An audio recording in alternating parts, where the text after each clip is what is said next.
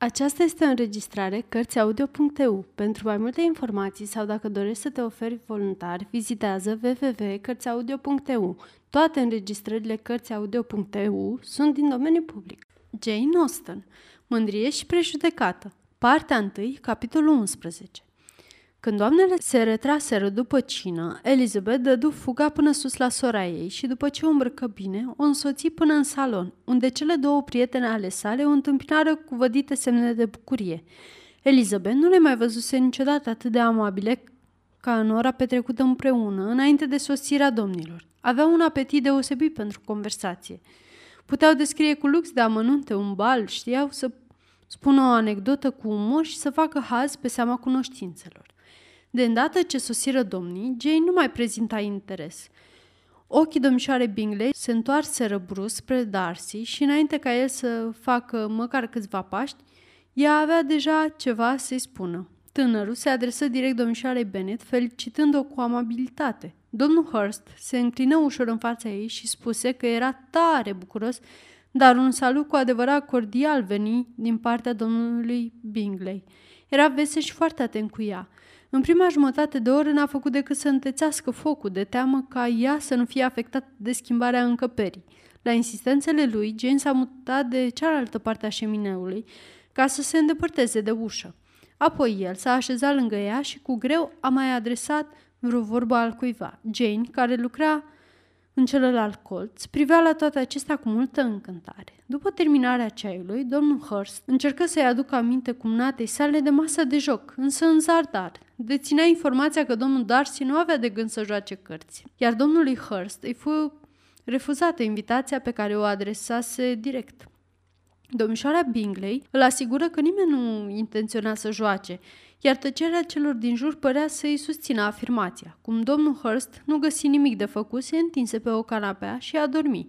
Darcy luă o carte în mână, iar domnișoara Bingley îi imită gestul. Doamna Hurst, deși preocupată în special să joace cu brățări și cu inele, interveni din când în când în discuția dintre fratele ei și domnișoara Bennet.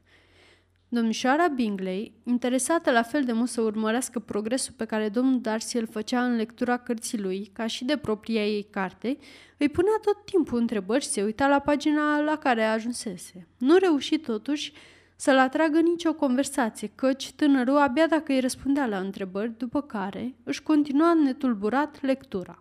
După o vreme epuizată de încercarea de a se amuza cu propria ei carte, pe care o alesese numai fiindcă era al doilea volum al cărții citite de el, căscă prelung și spuse Cât de plăcut este să-ți petreci seara în felul acesta. Cred că nu există plăcere mai mare decât cititul. Un om se poate plictisi cu mult mai repede de orice altceva decât de o carte. Când mă voi așeza la casa mea, voi fi tare nefericită dacă nu o să am o bibliotecă foarte mare. Nimeni nu răspunse. Ea căscă din nou, puse deoparte cartea și își aruncă ochii prin încăpere în căutarea altei distracții. Când îl auzi pe fratele său vorbind domnișoarei Bennet despre un anumit bal, se întoarse brusc spre el și spuse Apropo, Charles, chiar intenționezi să dai un bal la Netherfield?" Dar sfătui că, înainte de a lua o asemenea hotărâre, să te consulți cu cei prezenți aici. Cred că nu greșesc dacă afirm că se află printre noi câteva persoane pentru care un bal este mai degrabă o pedapsă decât o plăcere. Dacă te referi la Darcy, exclamă fratele ei, n-are decât să se ducă la culcare înainte de a începe dacă așa dorește căci balul este un lucru deja stabilit. De îndată ce Nicolas va găti suficientă cremă de legume, am să trimit invitațiile. Mi-ar plăcea mult mai tare balurile, replică ea, dacă s-ar organiza altfel. E însă întotdeauna ceva teribil de plicticos în orice astfel de reuniune. Consider că mult mai rațional ar fi dacă, în loc de dans, conversația ar fi pe primul loc.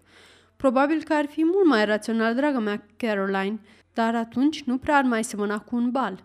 Domnișoara Bingley nu răspunse și, curând după aceea, se ridică și se plimbă prin încăpere. Silueta ei era elegantă și avea un mers frumos, însă Darcy, pentru care făcea toate acestea, își continuă cu indiferență lectura. Ajuns în pracul disperării, hotărâ să mai facă un efort și întorcându-se spre Elizabeth, spuse Domnișoară Eliza Bennet, îngăduiți-mi să insist să-mi urmați exemplu și să faceți câțiva pași prin cameră. Vă asigur că o să vă învioreze după ce a stat atâta vreme pe loc.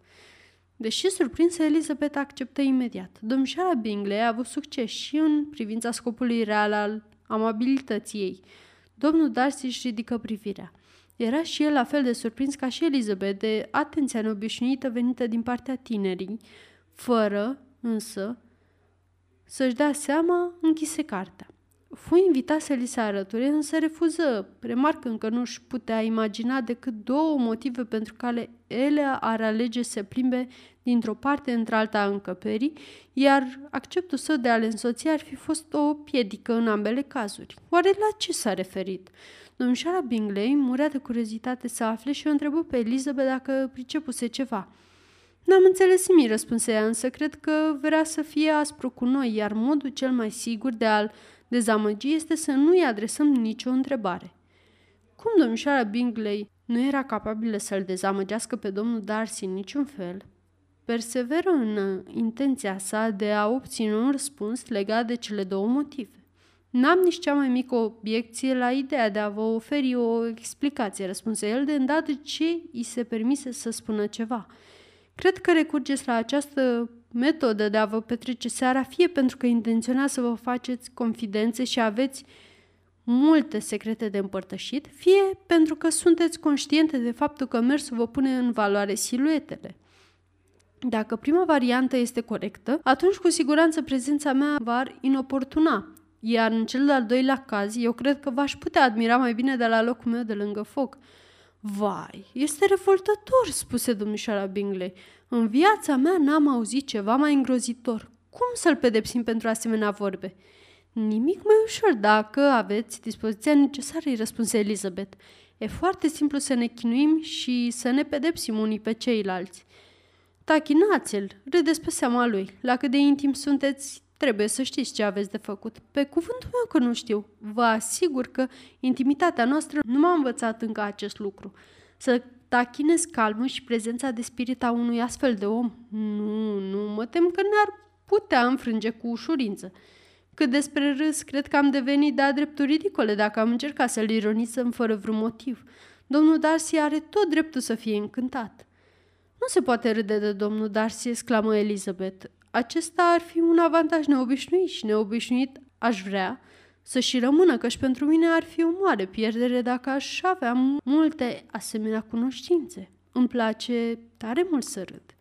Domnișoara Bingley, spuse Darcy, a fost mult prea generoasă în cazul meu. Cei mai înțelepți și mai buni dintre oameni sau nu, cele mai înțelepte și mai generoase fapte ale lor ar putea să fie ridiculizate oricând de către cineva al cărui principal scop în viață este ironia.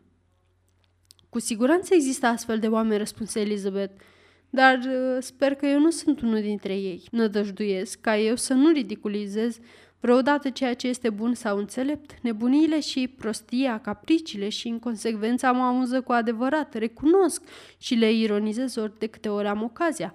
Dar acestea bănuiesc sunt tocmai defectele care vă lipsesc. Poate că nimeni nu e lipsit de asemenea defecte, însă m-am străduit toată viața să evit acele slăbiciuni care ar putea expune o minte limpede ridicolului, cum ar fi orgoliu și mândria. Da, orgoliu este într-adevăr o slăbiciune, însă mândria, acolo unde este vorba de o minte cu adevărat superioară, mândria va fi întotdeauna moderată. Elizabeth se întoarse pentru a-și ascunde zâmbetul. Cred că ați terminat cu observațiile la adresa caracterului domnului Darcy, spuse domnișoara Bingley. Mă rog, la ce rezultat ați ajuns? Sunt pe deplin convinsă că domnul Darcy nu are vreun defect. O recunoaște el însuși, fără menajamente. Nu, spuse Darcy. Nu am avut asemenea pretenții. Am destul de defecte, dar sper că nu țin de înțelepciune. Nu garantez pentru firea mea care, în, accepta, în accepțiunea celor din jur, nu e deloc maleabilă. Nu pot uita prostiile și vicii la altora atât de repede pe cât ar trebui și nici ofensele ce mi le aduc. Nu mă las impresionat de orice atenție care mi se acordă. Firea mea ar putea fi considerată mai degrabă detestabilă. Bunele mele intenții, odată pierdute, sunt duse pe veci. Aceasta este într-adevăr o slăbiciune, spuse Elizabeth. Resentimentele puternice umbresc întotdeauna caracterul unui om. Însă v-ați ales foarte bine defectul, căci nu pot râde de el. În ceea ce mă privește, sunteți în siguranță. Există, cred, în accepțiunea oricărui om, o anumită tendință spre rău, un defect natural pe care nici cea mai rafinată formă de educație n-ar putea să-l îndrepte.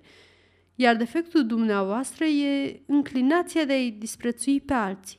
Și al dumneavoastră, replică el zâmbind, este de a-i înțelege pe alții greșit, cu bună știință. Îngăduiți-ne să cântăm ceva, intervenit domnișoara Bingley, plictisită de o conversație în care nu fusese deloc implicată. Luisa, sper că n-ai să te super dacă îl vom trezi pe domnul Hurst. Sora ei n-a avut niciun fel de obiecție. Pianul a fost deschis, iar Darcy, după câteva momente de reflexie, nu se arătă deloc dezamăgit de acest lucru. Începuse să simtă că era periculos să-i acorde lui Elizabeth prea multă atenție. Sfârșit.